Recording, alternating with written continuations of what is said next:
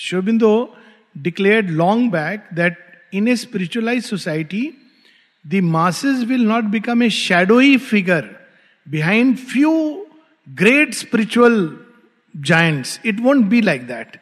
Because now there is a general awakening and spirituality is entering into the fabric of Indian life, in life of the world.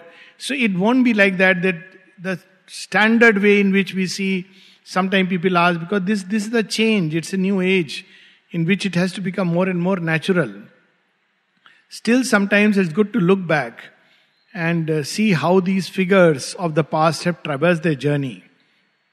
Now we know that in Indian tradition, Vedas are of course unique, where they tried at least to improve earthly life, but later on the goal became, the utmost goal conceived was freedom from ignorance. That's what moksha means. Unfortunately today it has become freedom from cycle of life and death. So that freedom from ignorance was a fundamental necessity, and people went to masters and masters guided them. What about the masses? Well, till you found a master, or even after that, even without that, you had the gods. So there were so many gods who would lead you to the same point. So Sri Aurobindo says that in the synthesis, the Ishta Devata or the human magnet. So all these were various means given to man to evolve. One such person, which I found very interesting in Sri Aurobindo's yoga context, who had his closeness to the gods, who was an adept in the classical traditional yoga, had at least two masters before coming to Sri Aurobindo, and then went on to be a wonderful yogi in Sri Aurobindo's own integral yoga, is Kapali Shastri. So I thought today is his birthday and we should read a little bit about his life, because it's an amazing and inspiring life. He was born, of course, 3rd September in 1886, and from the age of 8 his father was a Sanskrit scholar, so he picked up from, the soul takes birth probably in that environment, and from 8 years of age he used to recite the Ramayana. He had memorized and he would read it over and over again, and it is said that 12 times he had read the Ramayana, and he had done 12 times. Every day he used to do the jap of Lalita Sahasranama 1008 times. So all this mantra japa he was doing.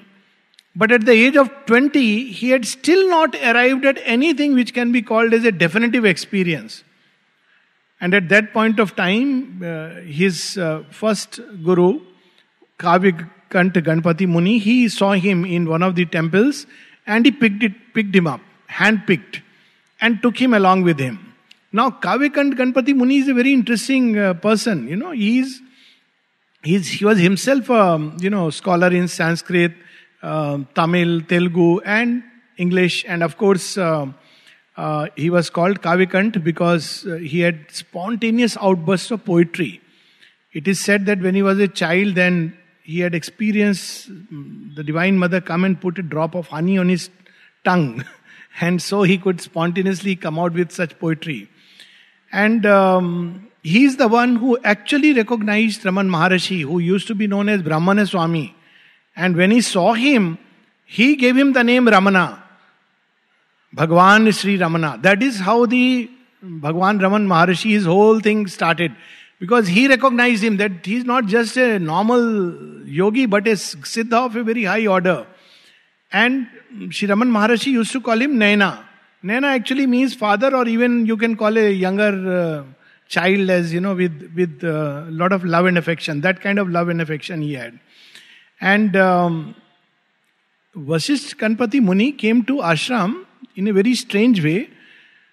The mother, knowing about him, because he had translated, it seems, 3 paragraphs of the mother into Sanskrit. And when this was shown to Sri Aurobindo, Sri Aurobindo said, "Very beautiful, very beautiful." And he is supposed to have remarked, there is no authenticity of this remark, but it's quite possible, and I'll tell you why it is possible, that it is better than the original. Original is in English, this was Sanskrit, possibly the Sanskrit language, and of course, knowing who he was. So the mother sent a message to him that if he wants, he can come for the darshan on 15th August 1928. Now this is unusual. So he had his allegiance to Sri Ramana Maharshi and he asked him, "What should I do?" He said, this is Daivi Prerna. It's Daivi Adesh, you must go. So he came and 15 days he stayed here. His first darshan of Mother and Sri Aurobindo, he noted, Devya Murtulu, divine personalities. And next day he had a meditation with the mother. He had regularly half an hour of meetings and meditation with the mother. And mother remarked after meditation that first time I have found somebody who could follow me right from the moment of meditation till the end. Most people cannot do it beyond 3 minutes to 5 minutes. Right up to the Brahman consciousness from the beginning till the end he was with the mother, and then she came back and he came back. So this was her remark. She was very pleased, very happy on meeting him. And when he was asked, what is your impression? In fact, he told to the mother. He said, Mother, I have an intuition that you are Shakambhari and I am Ganpati. Now, Ganpati, Lord Ganesha's emanation, which obviously he can write so beautifully. And you are Shakambhari. Now, Shakambhari is one of the forms of Mother Parvati who slayed the demon Durgamasur, who had created famine on earth, and Shakambhari then eventually appeared and she cried and cried. She's the mother of compassion. We'll see a description in Sri Aurobindo's Savitri, the Madonna, the mother of grief divine, the Madonna of suffering.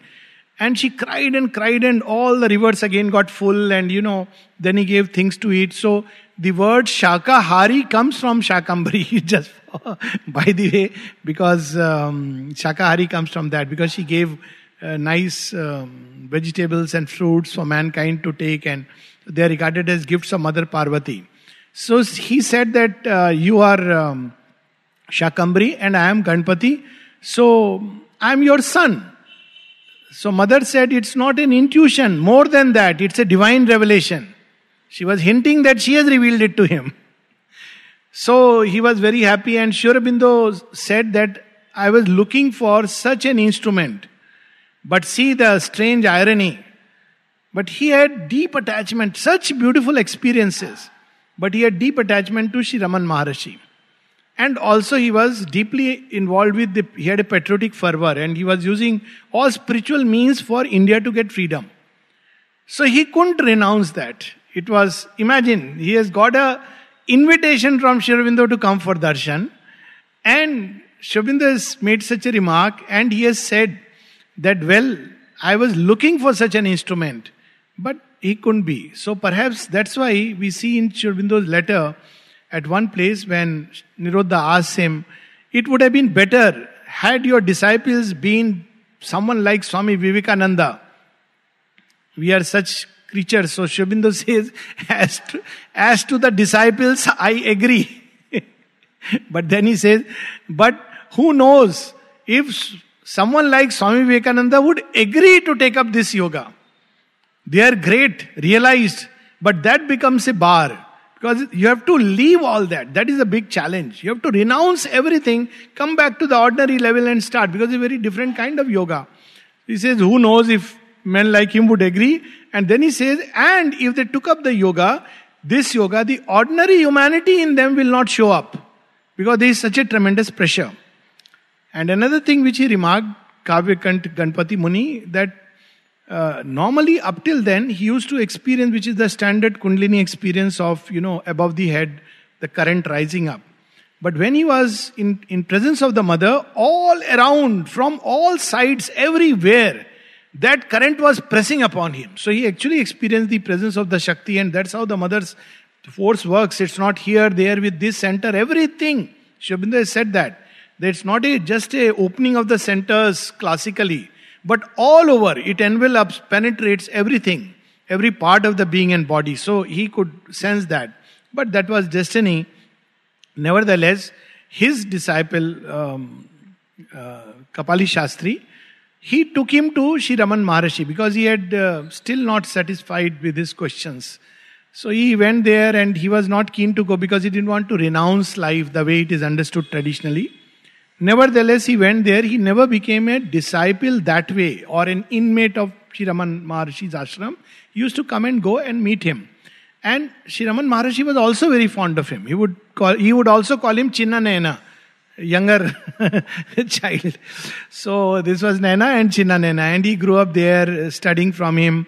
From Sri Ramana Maharshi, he developed faith and a deeper insight into spiritual things. But not satisfied, in 1914 he came across the Arya. And that's when his life began to change, because he was plagued with this idea, what is matter, why it cannot change, all these things. What is its destiny, what is the destiny of earth? And he naturally, very naturally went on into Sri Aurobindo, and his first meeting was 1917, when he wanted to meet Sri Aurobindo. He came all the way and met Subramania Bharati, and he describes that meeting very beautifully. Subramania Bharati, we know that he died very young, very frail health. Probably many kinds of diseases had come into his body. And when he went to meet him, he was looking very frail and pale, hardly any strength in him.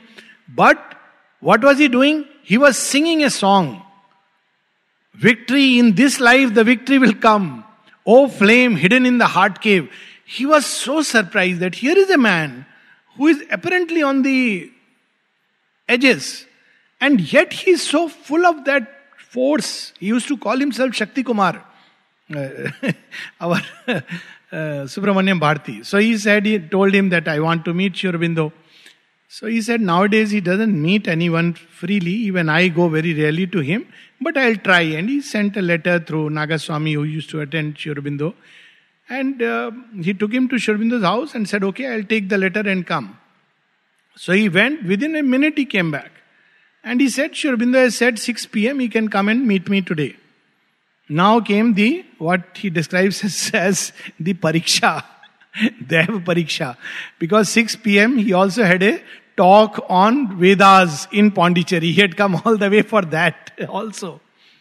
So he says it was like a Purva Pariksha. Before you are entrant, you are being tested. So he said, anyways, first priority. So he sent the organizers that I have to meet Sri Aurobindo.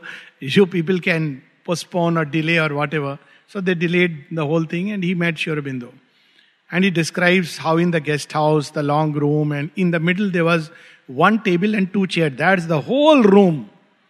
And as he enters, on the other side, he sees Sri Aurobindo standing there. And Sri Aurobindo is walking towards him, and he is walking towards Sri Aurobindo, and he says his whole body began to vibrate with intense vibrations from top to toe and toe to head, top to head to toe, toe to head.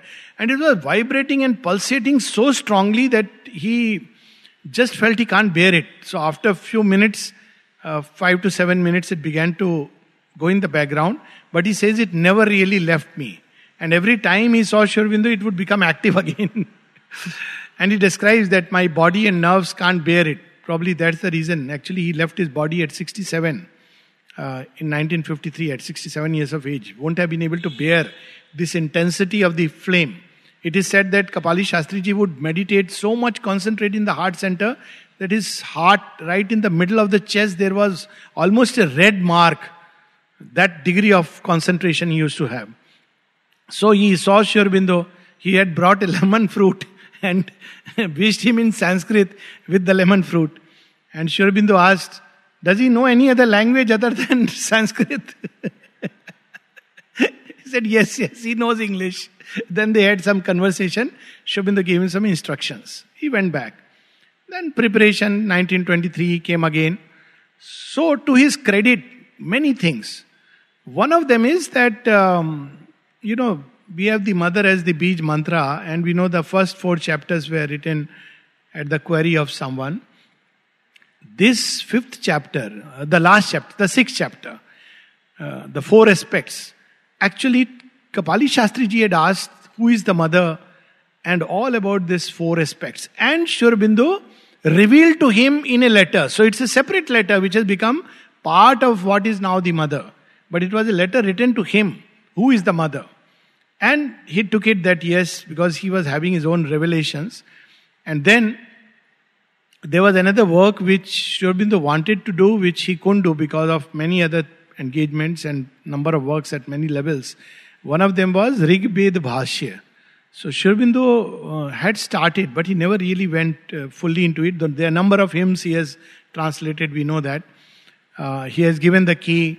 So based on that key, Kapali Shastri ji has written a wonderful book called Siddhanjana.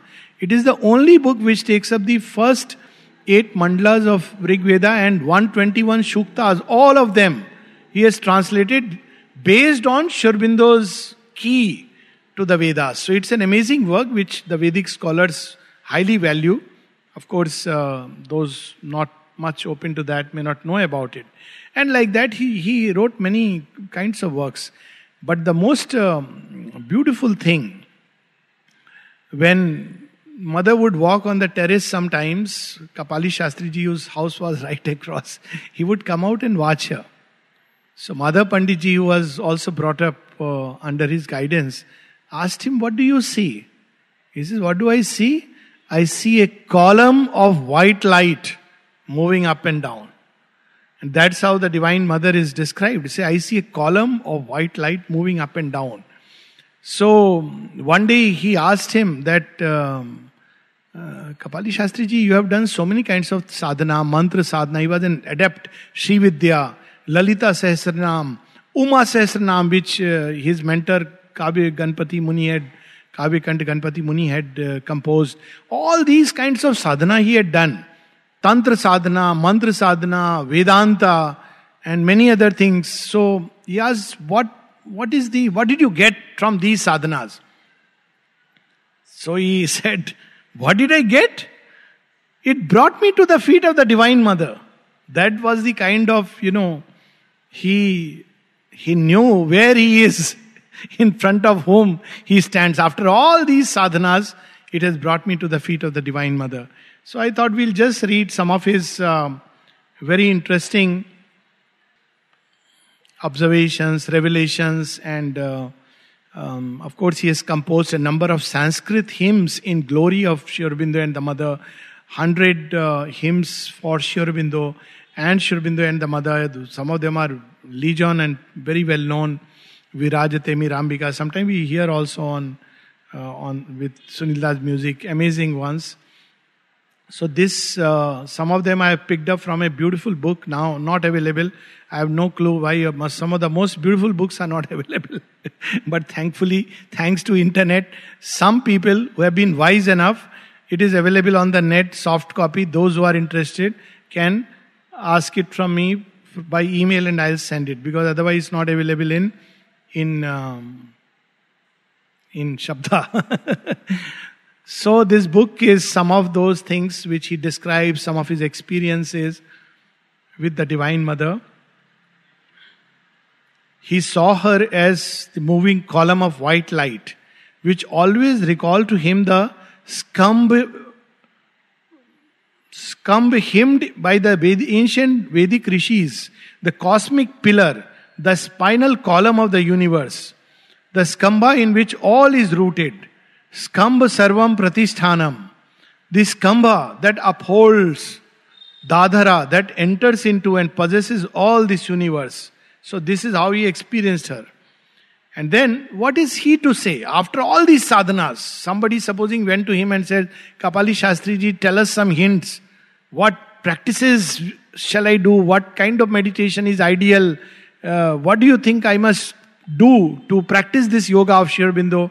Here are his pearls of wisdom. "The mother, she is more than a miracle. The divine conscious force has chosen a human body and personality. One's devotion and faith increases in depth and sincerity by a mere repetition of the name." Now, people can't believe it. That's the problem. We want some technique, some tangible method, some course maybe, some 3-day or 7-day course. Maybe we shell some money. Then we will believe, yes, this is the process. Here is T.V. Kapali Shastri himself directly saying that take the mother's name, repeat her name, it will increase the depth and intensity of faith and devotion. "The mother is the living symbol of the supreme Shakti. Under suitable conditions, even the physical eye can see the column of light above her. overhead, and this is different from the aura, snow white in color, which emanates from her person. Of course, Madame Theon had also seen that, the crown with 12 pearls. And after Sri Aurobindo's physical withdrawal, one of the correspondents asked him, what do you think? What will happen? What is the future of the ashram after the passing of Sri Aurobindo? He kept quiet for half a minute. Passing, what are you saying passing? Who has passed and where? So he didn't understand. He said, Sri Aurobindo is here, very much here. You can't see him, it's your problem. He didn't say this. It's your problem. He says, he's very much here. All his guidance and everything is available. So then he said, no, okay, but what about in a tangible form? He said, tangible form, the mother is here. The same thing could be, of course, said. He said, you people make a distinction between mother and Sri Aurobindo, and this is a big fallacy. There is no difference between mother and Sri Aurobindo. And then he gave him quite a good, that as long as there is anyone with a little faith, the ashram will continue to have its role. Nalanda also writes that. He says, because it's a... At one place, Sri Aurobindo says, what is the ashram? The ashram is his body, which has extended. And Kapali Shastriji says something very similar. He says, Sri Aurobindo is not an ordinary kind of guru who gives a teaching. He says, when he accepts you, actually he extends and makes you his own. So whatever is happening in you gets reflected into his body. He takes upon you all his karmas. And whatever is happening in him gets into you. So it's a two-way process where his prasad we receive and our defects, faults, he takes it. The original transaction we have in the Ramayana between Rama and Kevat, that I can only take you across this river. I am doing it. You take me across Bhavsagar. Or how Dyoman Bhai told once mother, or rather mother once told him, no, Dyoman Bhai told mother, mother, I am doing your work, all this outer work, you do my work. And mother said, yes, of course. That is what I am here for. This is the kind of relation that he had revealed to him.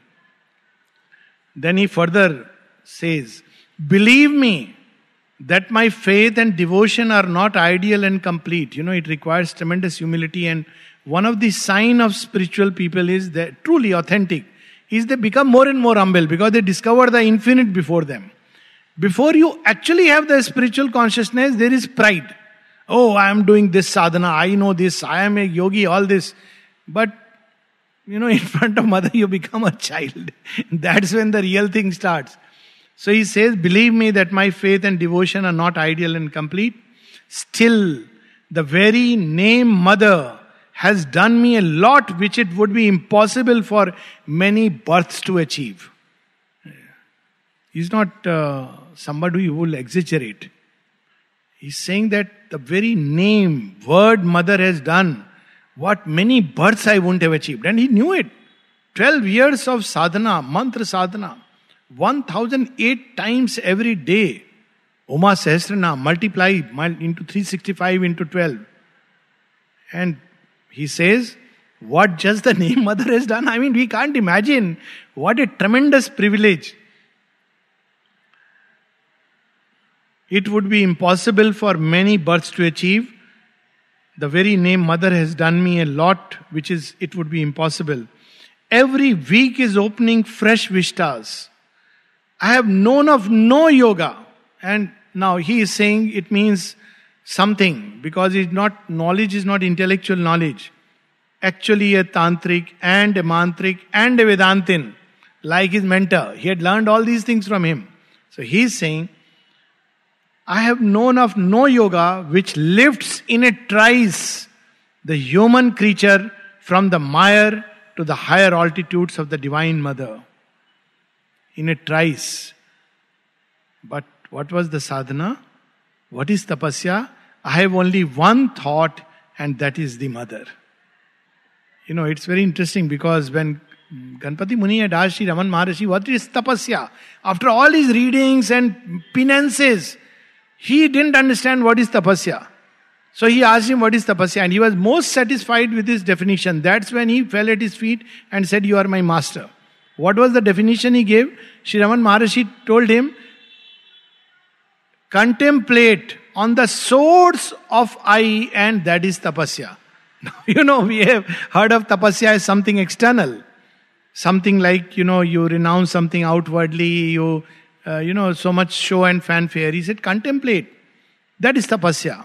Second, he said, you are doing mantra sadhana, go to the source of the mantra and its sound. That is tapasya.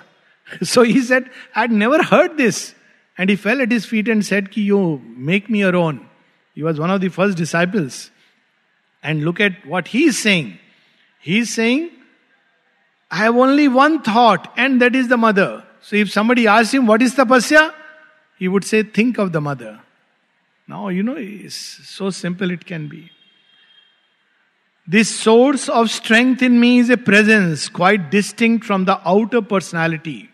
And that is the mother who in her individual being and in the very physical body harbors the divine souls and cosmic godheads, incorporates the cosmic consciousness, carries with her the supreme eternal divine, and allows to flow from her the peace that passeth all understanding, the power that builds the cosmos,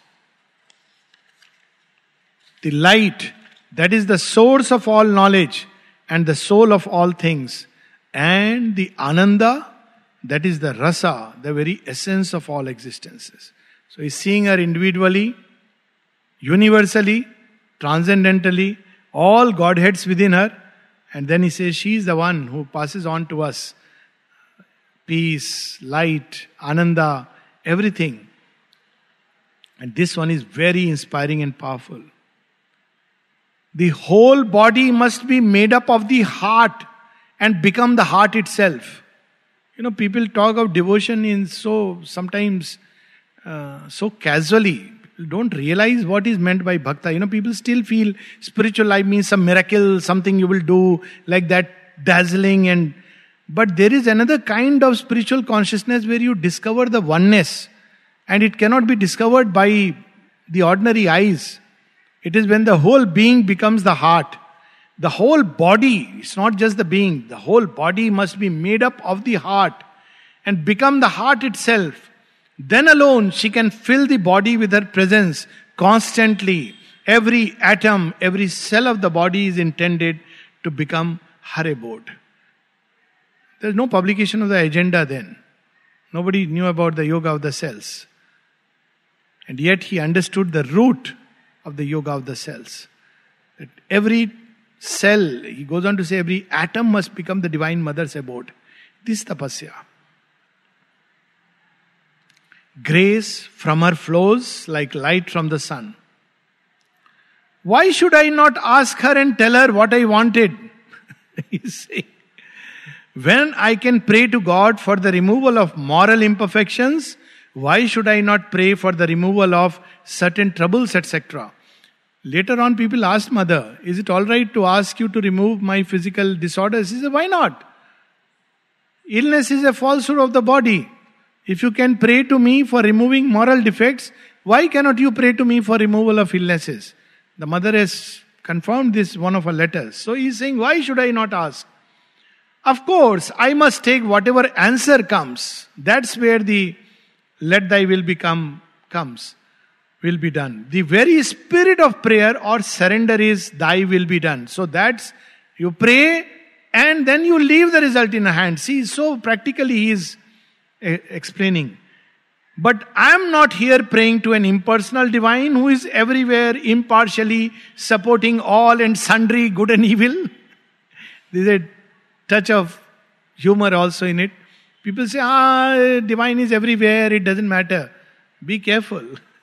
It's not an impersonal divine.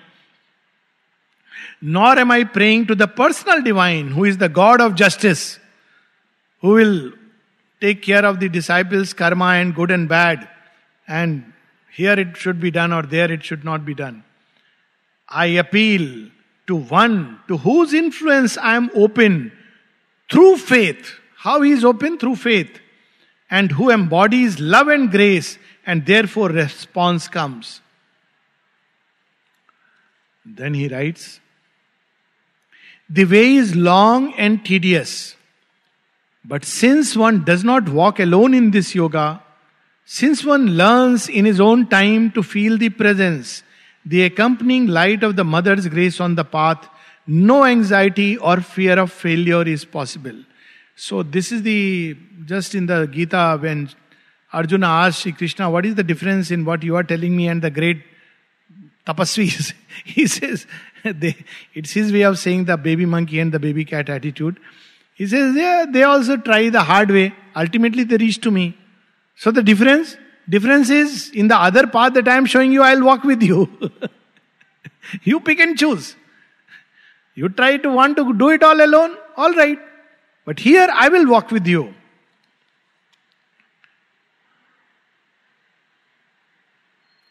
What is wanted is strength. That also, she alone can give it. And that she certainly does as we grow, or she herself hastens up our growth. So everything, as we grow, faith and strength develop. No, she helps us to grow and faith and strength develops, and she gives us as we ask. How he grew into this yoga, how he understood, what is the quintessence of his growth into this yoga, how he understood earlier, what he understood later, he describes in one short sentence. To me, this life is not new, spiritual life. But the new line is thoroughly new. Totally different. He, of course, realized that it's a very arduous yoga, and of course his body must have not been able to bear the intense pressure. I was proceeding along the path of knowledge. You know, we remember how Champak Lalji said, when I came here, I had felt here the stress of transformation, but eventually everything took me and the spirit of service held me. So that is, you know, his reminiscence. Here he says, I was proceeding along the path of knowledge, but here I find it is a feeble light of a still higher and all-encompassing way of the Mother. Of course, it is the path of love, but it is not of the traditional kind.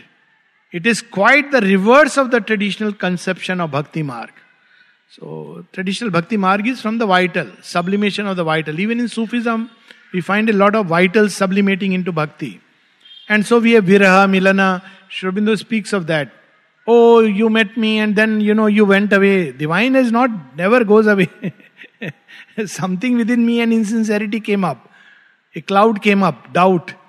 Divine doesn't go away. But in traditional Bhakti yoga, which is largely driven by the vital, there is a lot of this kind. There is an externalization of emotions. But here, he is saying the reverse. There is an internalization of the emotions. And not just the emotion, the psychic Bhakti, which is ahetuki, unconditional. He doesn't want the divine for anything except for the sake of the divine. The Mother says that is the starting point of this yoga. What do you want the yoga for? To get power, to get siddhis, to be called a yogi? All this means you are, or to help humanity, it means you are not yet ready for the path. Her very first conversation, 1929. Then she says, is the divine the very reason of your existence? When you want the divine for the sake of the divine, then it can be said that you have entered the path. So as long as we are still hesitating, what will I get? Let's see from Sri Aurobindo's memoranda, we want to sign a memorandum of understanding. I will be in the ashram for so many years, work in a department for 6 hours a day. Tell me at the end of it, what am I going to get? Maybe he will write nothing. And that nothing is something, because to discover you are nothing is a very big discovery. So, memorandum of understanding. What am I going to get? After all this, the divine writes nothing, signs. Hare, annul thyself that only God may be. Consent to be nothing, that the Lord may be all. So this is the, he says that this is the different kind of bhakti. It's not, it doesn't express outwardly in the traditional forms of breaking a nariyal and doing dhol bajana and, you know, making a show of bhakti, from which probably, I don't know, I always feel very deep sympathy for Ganpati ji. And I really, all my prayers and sympathies with him, how do you bear with?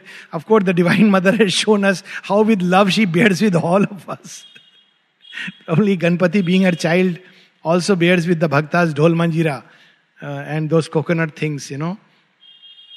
Break this coconut, which is the most difficult. Formerly, the element of devotion was there in my sadhana, but the love I speak of is different. It will be right to say that this love is not even human emotion that strains and stretches towards the divine. It is not the human emotion trying to, oh, I must love the mother only and the emotions. No, it's something else. Actually, it's a gift of grace. It is an independent, universal power of the Divine Mother which seeks and seeks for embodiment on earth. She gives it as a gift of grace, and when this love awakens, one is done for all lives. Doesn't matter. It's not about the human emotions. It is something far too deep. And then we know his famous hymn. I don't want to spoil it by my... my Sanskrit Uccharan is not so perfect. So I'll read the English translation. Everybody knows about it. Sweet in the heart streams the speech Mira. Mother Mira, ever may the crown carry her footstool on high. In joy have I bowed to mother with body, word and heart. I adore and adore Mira, mother of three worlds, transcendent supreme. To me, the mother is a flame of white light. And just to quickly complete, since we have a couple of minutes, though this is so beautiful, some of the sutras that Sri Aurobindo gave him, he noted in his diary, personal instructions.